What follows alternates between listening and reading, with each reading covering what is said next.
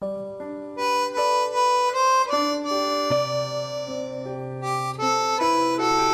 你好，我是青山。今晚你还好吗？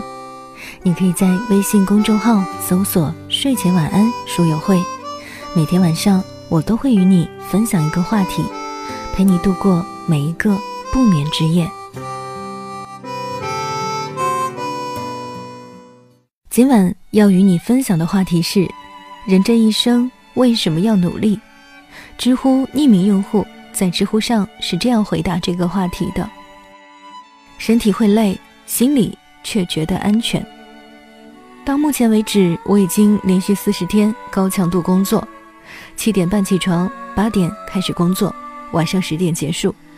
全天的休息和吃饭时间是中午十二点到一点半，晚上六点到七点，中间休息过一个周日，外加有一次口腔溃疡引发扁桃体发炎，有些发烧。早上请了一小时假。有同事稍微了解我的情况，劝我说：“林雅，你干嘛要那么拼？你是个女生，找个男朋友就好了。”我微笑，找不到男朋友，人长得丑，没办法。那当然只是调侃，真正的原因当然是因为我没有选择，我只能努力。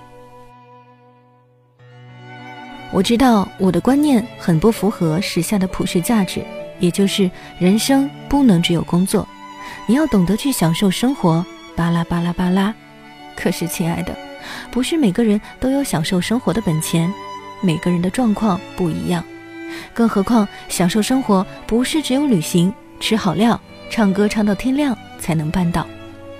阅读一本好书，学习一项新技能，访问一位业界前辈，赚足够的钱照顾好家人，也是一种享受。当你还年轻的时候。你需要拼命工作，因为再过十年，你的肝不再新鲜，你想凌晨开会都无法。年轻时连续加班几个晚上，身体不会出太大问题，可年纪再大一些却不行，难得熬夜一晚，需要一周时间才能恢复。到了那时，你跟别人比的不是苦劳，而是功劳。你要有足够的工作经验来做出最佳判断，你要在业界拥有广大人脉。才能为公司创造更多价值。你要肚子里有东西，才能震慑住下属，让他们甘愿跟着你。对于很多人来说，再过一些年，人生会有很大的改变，组新家庭。有了家庭后，父母也年迈时，与家人相处的时间会比工作更重要。如果你没有在职场上爬到一定的位子，你会发现。你没有钱支援爹娘缴付医药费，你会发现，因为你的职位太低，导致无法随意请假带小孩去看病。你会发现，你除了技能之外没有领导经验，而面临中年失业危机。我可能讲得很危言耸听，毕竟我才二十五岁，是在担心什么中年危机呢？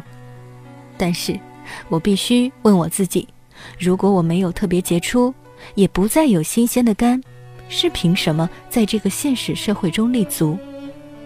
我不是在要求你们每一位从明天起给老板当奴才，拼死拼活的加班，而是用脑袋好好想一想，那些呼吁大家休息一年去 gap 的人，他的家庭背景是什么，而你的又是什么？那些说金钱不重要，财产是浮云的人，他自身的经济条件是如何？其他人可以准时上下班，周末出门踏青去，不代表你也可以。产业不同，收入不同，阶级不同，经济压力不同，决定了许多事。玩乐要趁年轻，其实工作也要趁年轻，就看你如何取舍。努力过好每一天，不要因为此刻的安逸而觉得安全，安逸。是一种假象，被淘汰的往往都是过得太安逸的人。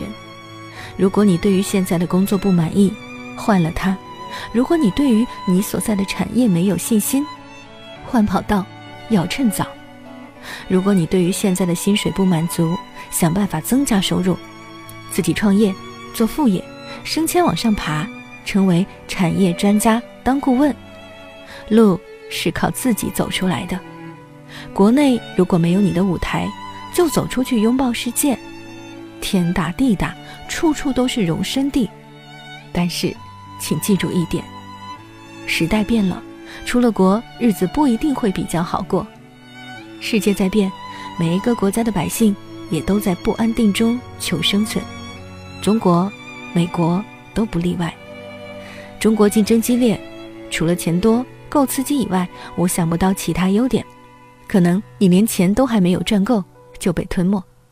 美国的黄金期已过，这几年所有产业的员工都开始战战兢兢，自动增加工作时数，因为就业环境糟糕，失业率很高。尽管政府公开的数据不是这样的。科技为我们带来了福利，也为我们带来了灾难。如果不求进步，就会被时代淘汰，被科技淘汰。我小时候以为这个世界很安定，我只要有一份安稳的工作，就能平安喜乐地度过此生。长大后惊觉，不是这样的。除了公务员官职之外，没有什么工作可以很安稳。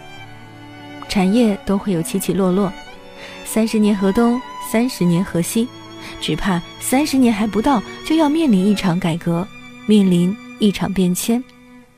唯有自己寻求改变，寻求突破，才可以面对现在这个不再安稳、变数不断的世界。至于享受人生，只能适可而止。人生可以有很多种方式，我选择最稳妥的度过一生。身体会累，心里却觉得安全。